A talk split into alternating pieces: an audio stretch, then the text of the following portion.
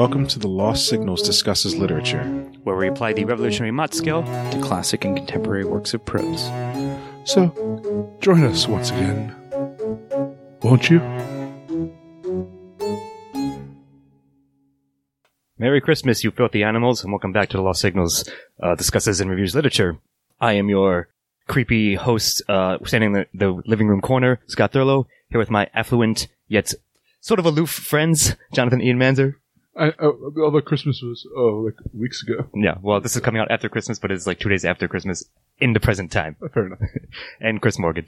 And Aloof, Happy New Year to you. Yes, and uh, so we are doing a Christmas E themed short story. It is called The Christmas Tree and the Wedding by famed author Fyodor Dostoevsky. He of the Russian uh, nationality from 1848. And so just a quick back uh, story. We tried, I, I tried to look for, I think I searched for weird Christmas stories, and this is like number one on the list that came up with the first, one of the first results. It and certainly is a yeah. weird Christmas story. and it because obviously I recognize the name. I'm like, oh, you know, I'll see. Let's see what this one's like. So it was sort of randomly chosen, and again for the holiday-ish thematic uh, connection, we're going to do it and review it. And I have got the logline for it. It is all I want for Christmas is a wealthy child bride. And uh, with that, Don't we all? yes, we all? because of that, why don't you tell us about the plot of the story?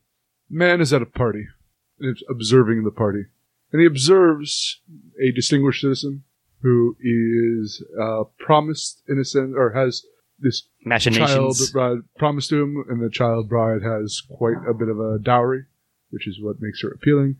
And the child bride has his young red-headed f- friend who is uh, the son of a governess, and uh, Little scamp. yeah, a little bit of scamp, and uh, well, uh, the uh, distinguished citizen doesn't like the young scamp. Uh, such a low level Macking on his girl. Yeah, exactly.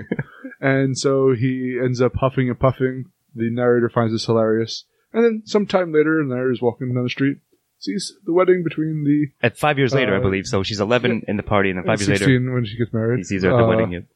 And uh, yeah, he sees the uh, distinguished citizen who's kind of a jerk wad uh, marrying his young bride and getting all that money, and it's kind of a weird Christmas tale. It's sort of like not quite a Not as weird, comma Christmas tale. Yeah. It's just a weird tale to tell around Christmas because it's a pretty down. Who'd have thought that Dostoevsky Yeah. had a downer tale? Well, that's what I was gonna say. Obviously, it's it's very Russian influence. It's like basically a dark joke, pretty much Yeah. the whole thing.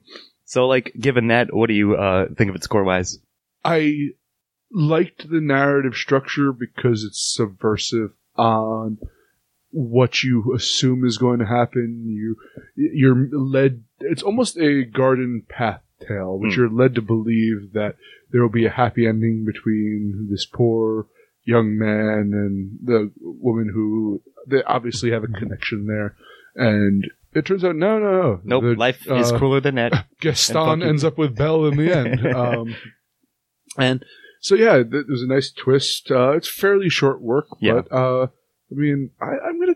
I have no reason to not give it a three in a, Hmm? in a sense, uh, because it's there's an arc, there's a twist, the characters are fleshed out for Well the enough for length of it. So yeah, I have no reason not to, unless one of you guys can convince Hmm? me otherwise. What do you think, Chris? Uh, I have no reason not to give it a three. I was actually going to give it a two because Hmm. it's mentioned, it's like titles the Christmas tree and it's just a, uh, texture to it, but it is a, an eight. It, like I said, there's no reason for me not to give it a three. All right. Narratively speaking. yeah, I mean, like, it's nice and concise, short. It's a very short story. It's like six pages or less. But yeah, it's, it has that Russian flavor to it. I guess I want to say that it's sort of like a dark, a darker twist at least. And I think it's all very nicely contained within itself.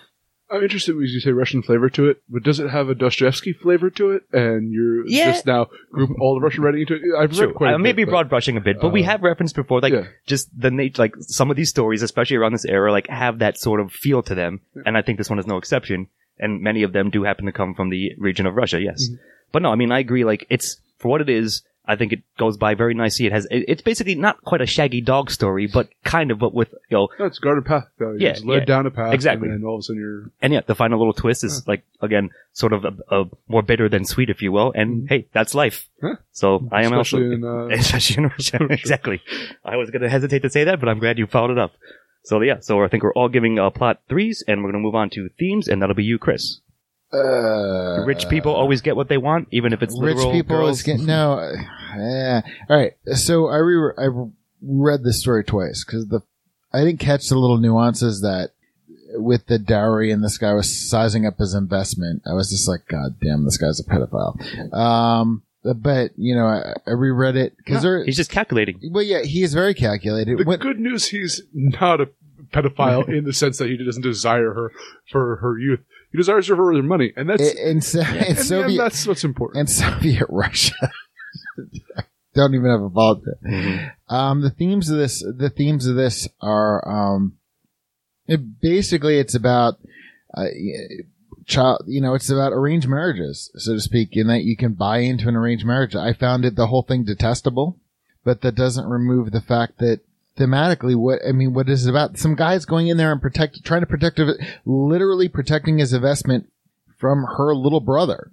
No, not her brother. Wasn't her brother? No, Yeah. it was the son of like the, the governess, the maid that she oh yeah. played with. Oh yeah, yeah. it was yeah. like her best friend, but they weren't related. That's right. That's right. He's protecting his investment from the little girl's peer.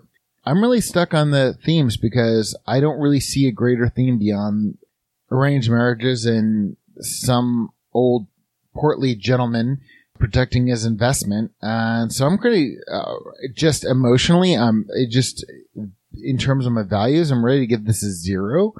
But I'm trying to, I'm trying to separate myself from the narrative uh, beyond my personal biases of the situation. so this is a Christmas Carol, though, where Scrooge doesn't have a change of heart. Yes, exactly. Um, That's well said. I mean, maybe if some ghosts had shown up, he would have let like the natural love between two young people bloom. But no, he, he, gets his money. So I think it's again a uh, it's taking what should be a happy tale of youth and love and class Around Christmas. yeah. and the the young boy because of true love that he he's moved up from being this uh, the poor son of a government. Uh, one, he doesn't get the like uh, a place in the guy's household because the guy's jealous, and two, the the the jerkwad wins, and uh, it doesn't matter what your viewpoint of what fairy tales should be like. This is rea- the cold hard reality of uh, what class and That's basically all I'm gonna say. Like, yes, I mean that's all contained therein. Like, that's life. Sometimes rich assholes often get their way, and we see it here. it blows, but as you said, that's what happens in life. It happened in 1848, and it's still happening to the, today.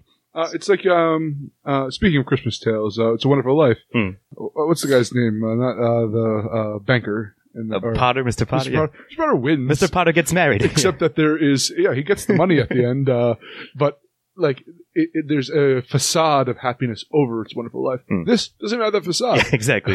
no, Mr. Potter wins. yeah, I mean, actually ends on some kind of cruel joke in a, in a way. Yeah, that's what, I- I- that's Isn't what I'm saying. life? I, I hope he dies and she sells his bed curtains to old Joe. so- Okay. Probably not. She's probably gonna die in childbirth. Um, Jesus. uh, Or he'll find saying- another girl who's worth more and divorce her. Yeah, I'm just saying. Not all Christmas tales are uh, happy, and like I uh, said, I searched for weird Christmas tales, and this one came up. And yeah, I think that is the theme. Like, yeah, sometimes life is cool, and uh, bad people get away with bad things, or at least with with ill intentions. And true love does not always uh, win. You know, youthful exuberance does not win out over the cold, cruel, calculating realities of life. I'm giving this a strong one. Yes, because, I uh, also am as well. Shh, Yeah. So what? That means you are as well now. Yeah, yeah, yeah. Okay. Well, you weren't sure at first. Well, you guys convinced me. All right. I mean, I, to me, that was It may be very theme. cynical, but it's, Yeah, but that's what- Yeah, that's, That's it's definitely saying. getting one. I mean, even Jesus. Dostoevsky. Yeah, right. Even he admits that it's some kind of cruel joke. So All you can do is sit back and laugh. Yep, Schadenfreude is all the joy that's left in the world. Anyway, with that, I'll go on to an antagonist. Rich assholes, like again, like so. This is sort of a voyeuristic story. It's just the narrator, I think, is unnamed. Even it's just like I was at a Christmas party five years ago, and I saw this weird little exchange with the this dude and uh and the guest and the little girl and her friend. And then five years later, I recognized them getting married. Looks like he was right. He uh he he bet on the right horse, if you will. Right? He made the right moves to move up in life.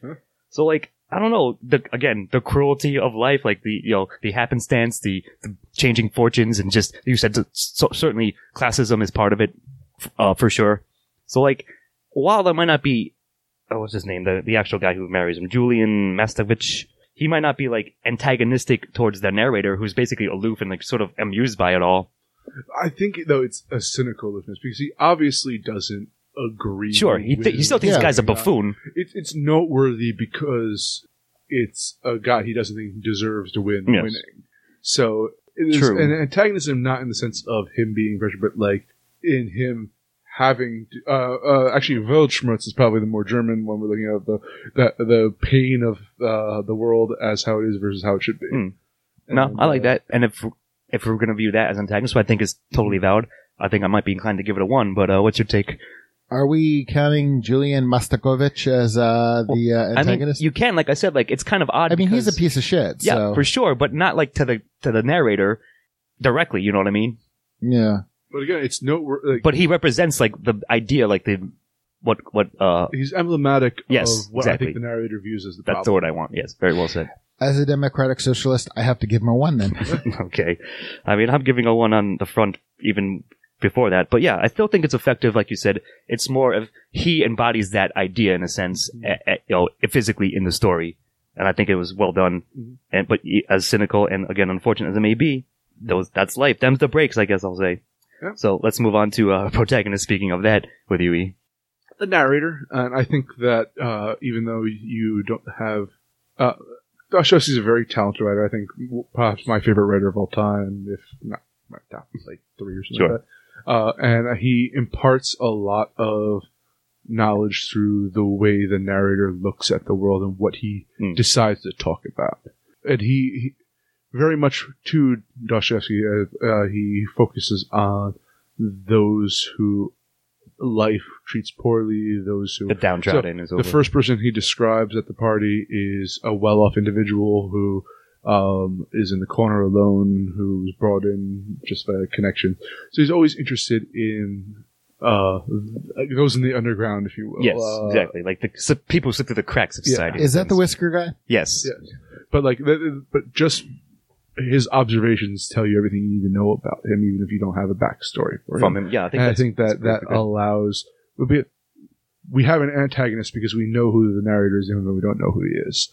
Uh, like uh, details about him, and I think that makes it an effective protagonist. Yeah, it's sort of, it's not unreliable, but uh, details are sparse, we'll say, right? Mm-hmm. They're sort of like sketched in there, but you do get at least some sense of the narrator via what he chooses to describe and, Mm-hmm. uh, you know, and how he chooses to describe it. So I think it's pretty, pretty fair, pretty solid. And he laughs in the guy's face. I mean, yeah, he's kind of a jerk uh, himself, but like sort of justifiably so. Mhm. What do you think, Chris? No, narratively, I have to give him a one. Okay.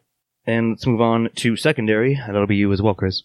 These secondary are pretty much all the little children there. Um, I guess like the parents, like the, the wealthy the child, parents. the child bride with this guy, this detestable uh, guy, uh, this eleven year old, and uh, her friend. Actually, she's trying to protect him.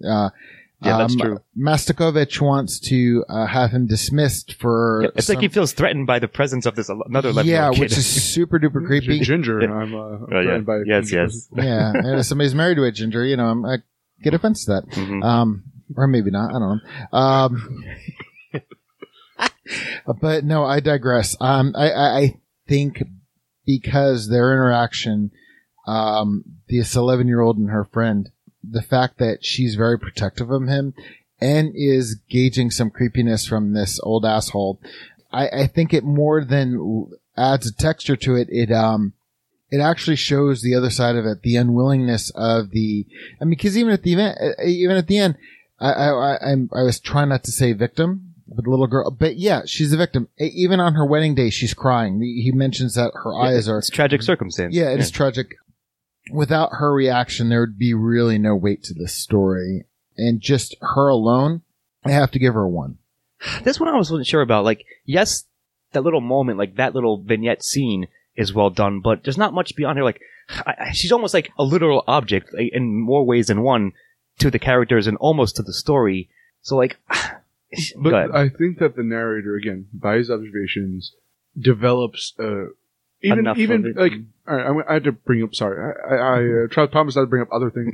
Uh. I've read a bunch of Gogol, and his is is almost the fact that he's so he talks about classism in Russia, but in a way that you almost had to be there. I feel You know, this he takes all the supporting characters in here, whether it's it's kind a of random timeless. kid and how he's reacting to uh, having um, His plate the redheaded as a play, uh, and then decided not to have the redheaded child there anymore. I think that he really builds the classism very, very well, uh, and you get a good sense of the, the party the goers status, and everything. and- which is the main point of it, yeah, to the uh, theme. So I, I don't know. Well, well I'm Go- sorry. No, but I think that overall, like it, it's built, it's a microcosm of society that he's building with fleeting characters, but really giving a It's like a strong mosaic impression of kind that of. Society. Yeah, Yes. good, Chris. Without her, there'd be like no gravitas. Without her, it would be some smarmy No guy. Yeah, there'd be an observation of some smarmy guy, and at, at least the fact that he gives credence to her character, that she's protective of her friend, that she does, that she is in a lot, in a lot of circ, in a lot of uh, ways a victim of circumstance. Yeah, true. I mean, without her, uh, to me, this would be a completely emotionless piece. That's true. Sure. I mean, I don't disagree with that. I just don't know, like, uh, going into it, if there was enough on the secondary characters to give it a one. But I think you made a pretty good point. They sort of like collectively create a, s- um, like a weave, if you will, Mhm. that does portray like society as a whole and the stratification of it Mhm. via just like these sort of like again, you can you can I envisioned uh, the the party very well, like very vividly, if you will, when I was reading it. So I think that goes a long way to perhaps lending credence to giving it a one here, even though I wasn't sure going in. Fair enough. And are you, are you as well, Chris? Yeah, I'm giving him one. Alrighty. Giving her one. Alright. Well, that'll bring me to dialogue, and I don't see, like, so, it's weird because, yes, Dusky is a very famous writer, but I wasn't obviously familiar with this story, and there's not actually much dialogue. There's a couple of things there, but there's some lines where, like, the narrator, like, insults him outright, and I think that's funny. Like, again, it's darkly funny. Mm-hmm. It's not like, haha, but there isn't much spoken, but I think what's there, like, a lot of it will bleed into style probably in a, in a second, but I think, like, the actual dialogue, and maybe we can say his descriptions we, we sometimes come across as where it's like internal ish. Mm-hmm. But for the most part, um, like for example, he insults the guy at the very end by like offhanding like, "Oh, is he married?" Like, and that's sort mm-hmm. of a social faux pas at the end. And like the very last line is they're already going, hmm, "Well, then his calculations were correct." Like, and then walks away. So I think like it fits, even though there's not much of it. I think it does work. So that's how I'm looking at it. I really like the uh, the jerkwad walking up the count, doing his calculations out loud about how much he'll be worth. Right. He's like, he's like counting on his fingers, like in five years and then 20 20,000 rupees or whatever. Yeah. I forgot about that. Uh, it, it, I don't know though. Um, Chris, what do you have to say? Without the dialogue, without the girl's dialogue pleading for her friend to stay, without the dialogue, whatever little dialogue there is, you would not get the empathy and you would not get how detestable this asshole is. Hmm. So, I mean, uh, uh, like, it, it goes He's to, described literally as it- a buffoon. yeah, but it goes to the reason I'm giving, I gave supporting character one. Mm, gotcha. It goes into, it, it, it, it, it fleshes out her character beyond just an observation. I mean, he's, you know, even though this might be a, the game of telephone where this is secondhand information, without that reaction, he could have, he could have described her without the dialogue, you know, saying that she, she issued a, a protest against having her friend expelled from the room. Uh, But the, the, I like the fact that she's like, you know, it's a lot of go away. You know, he's like saying, go away, go to the other room, play with your playmates. And Sure, she's it's very like, straightforward. I don't want him to. I, I mean, the thing is, a lot of the way I, I, I view dialogue is not just the fact that if it's like, you know, just shit dialogue on the page that just doesn't sound mat, you know, doesn't sound natural modeling, but does the dialogue really serve a purpose? And in in a, in a first person narrative, and I know this this really comes. Uh, this is a, a this is a theme of ours, like you know, dialogue in a first person narrative uh, you know how effective it is and in this case i'm going to say this is an example of where less is more Hmm. that what That's little dialogue there is in a first person narrative does add gravitas to the supporting characters does give her weight That is very, very well said. Yeah. thank you And you've convinced me into a one. Yeah, good job, me as well. Like stronger than I maybe was going into it, but very solid. All right, so speaking of uh, E, why don't you talk about the style? Dostoevsky. I knew you can say that.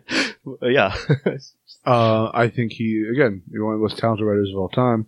He does so much with so little. That's what it this. is. Yeah, same thing. Like, uh, like, like similar to what Mhm. Chris just said, Yeah. for sure. And uh, he, I mean, the thing is, it might have sounded like that was not necessarily bullshit, but it might have sounded like like oh you're overreading into the intention of an author with how he paces out his dialogue. But with Dostoevsky, it's like no, It is very measured on. actually yeah. uh, puts a lot of thought into every single aspect of his writing, and I I I, I have to give it a one because.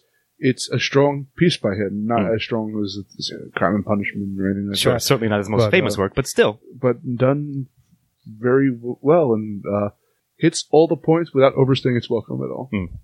Dickens was paid by the by the word, so you knew every minute detail. Mm-hmm. And this is the flip side of being able to catch the essence, the Yeah. flavors, the visuals with fewer words, Mm-hmm.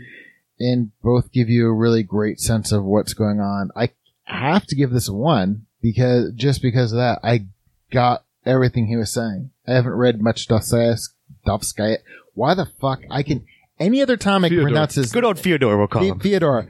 Uh, but I did get a, sen- a good sense of the sights, the sounds, the flavors, the the textures of the room. You know, in very few words. So yeah, definitely give it a one.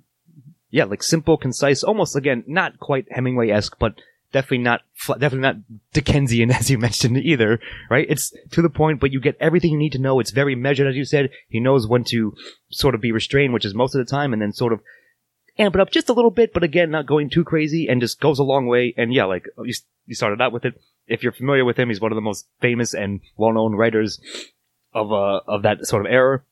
And this story, while maybe unknown in general, certainly to us before this, it still, of course, is him, and therefore it works very, very well. And I don't see how you can give him a zero to style in mm-hmm. any sense. And I am not doing that. We're all giving him ones. Mm-hmm. All right. And Chris, bring us home. Do you recommend the Christmas tree and the wedding? This is hard because on the one hand, I want to say no, but on the other hand, it is a short read, and because it, the author does not take an approving. He's not. He's not in any way, shape, or form glorifying Mm. what's going on. He's merely telling you the story. He's what happened. telling you the story, and yeah, there is a certain amount of amusement he has of the situation at the end, but he is. Uh, I'm talking myself into a. I have no idea. I'm going to pass this along to you guys. I was initially going to say is no, but I think that Dostoevsky's has a barrier to entry. Mm, fair If you're trying to jump into, like, I read a number of his works, and the first thing I read was Crime and Punishment in high school, of all things. Jesus. and it was uh, a very very difficult read and i might not have finished it if it wasn't an assignment that was given Mm. however i've chosen to continue uh, reading him Other and, works of his uh, after that, and i think that this is a actual if you're interested in would i like to read dostoevsky uh, here's It's a, a good- small it's a good sample, primer. self-contained Yeah. uh, and here's what you have to look forward to in his larger works. And I think that that has a benefit for that. But so then that is why I'm giving it a one here. Yeah, I mean, I, I largely like build onto that. So yes, it would be a good primer. What what's happening? No, no, go Oh, on, I go on, go on, go on, go on. I- I think it is a good primer. I feel like, oh, you know, of course I've heard of War and Peace and Crime and Punishments, but No, War and Peace was. oh, sorry, you're right. Well, Crime and Punishment at least. What? Uh, Brothers Karam. yes, the Brothers Karamazov. uh, I'm sorry, I do confuse the Russian literature and Notes authors from the Underground. sometimes. Uh, uh, Right. But I'm saying like bigger, like more like weightier works. You might not be, will, might be intimidating, but this one is like probably 10, 15 minutes. You can get through it. It's very, it goes by pretty quickly. And yes, does serve as a sort of a sampler, if you will, of his style. And I would recommend it. Like again, it's this odd, sort of darkly quirky story of the era, but I still think it, uh, it's thematically relevant, resonant to today. And yeah, I would, I would recommend it as well. Like, you might as well, and if you like that, then there's much larger and more in-depth works that are in a similar vein and sort of expand upon all this stuff. Yeah, I'm going to give it a one. Uh, I have not. I mean, uh, admittedly, I think I read one more, st- another short story by Dus. Dus. God damn it! Good old Fedor. Just call him Good Any, old Fedor. any other time that I'm not an air, I can pronounce his fucking name. Mhm. Um, I actually can. Um, but um, yeah, I think it's a worthwhile. I do think it's a worthwhile read. I do give. Uh, I do. For somebody who's not read a lot of his work, really any of his work, um, uh, I, I, in it, the second time I read through it was, um, cause I did read through it twice. He he does have a nice flow to it. He does have a, a good, uh, grasp of, uh, to, to put visually everything there. And, and, and, and I, I think it's a really good read. I, I do. And he's uh, very weighty in his philosophy, uh, very Hmm. like musings about life and Exactly. the Slice of life stuff. Yeah. reality. So Yeah, I mean, given the fact that this is like a very short think piece, um, I think it, I, I think it, you know, is deserving of a recommendation. I mean, of course, also it's like I said. One of you said it's the it's sort of the opposite slash anti Christmas Carol, and I always kind of like like Mhm. darker like uh things like that, especially on like the anti Wonderful Life, and that appeals to me. So yeah, I'm I'm, pr- I'm pretty strongly recommend it. But even so, even beyond all those, for everything we just said. Hmm. So, any other final thoughts on it before I give it the scores? Nope. All right. So easily enough, we have in fact all given it a ten. So it is a ten. I don't know if it's a ten story. I could maybe be convinced or like go backwards and retroactively give it a two to plot, but I think I'm going to stick with my three. I don't think it's a perfect story, but we have given it, it hits. See, the thing Points is, on our I, scale. I think I'm biased enough that I would give anything he wrote a Hmm. 10. That's a fair Uh, point. you can admit that, and that's fine. One of the, I mean, I'm going to repeat something I've said in the last few podcasts is the fact that we're addressing it narratively. And I, I mean, that is my recommendation. I agree with Sure. you, Scott. I don't think it is a 10 story Yeah. in the annals of all the stories I've read. Probably wouldn't be up in the top 10, but I do think, uh, It is still a strong piece, regardless. it's a strong piece. And for the sake of our discussion and the way we judge things and from our analytic point of view, yeah, I, I do. I think it's worthy of a 10 just on that basis alone. Yep. And uh, we, and that is fact what what we have given it. So yeah, there you go. If you want to be a little bit more depressed around the holidays, even though this will come out like later on, but as I said, as of recording, it's just after Christmas. So Merry Christmas, everyone. Go find your old child brides to creep on and get out of my party. I have been Scott Thurlow here with Jonathan Edenmanzer, In capitalist America, banks rob you. of course, and Chris Morgan. God damn it. Uh-huh. I was going to do a variation on that. Um, yeah. Uh, happy new year and all that shit. Yep, Best of luck to you all. and we'll see you next time. Editing and engineering by Scott Thurlow. Music by Christopher Morgan. Check us out on YouTube and iTunes for the shows, and on Facebook and Twitter for updates.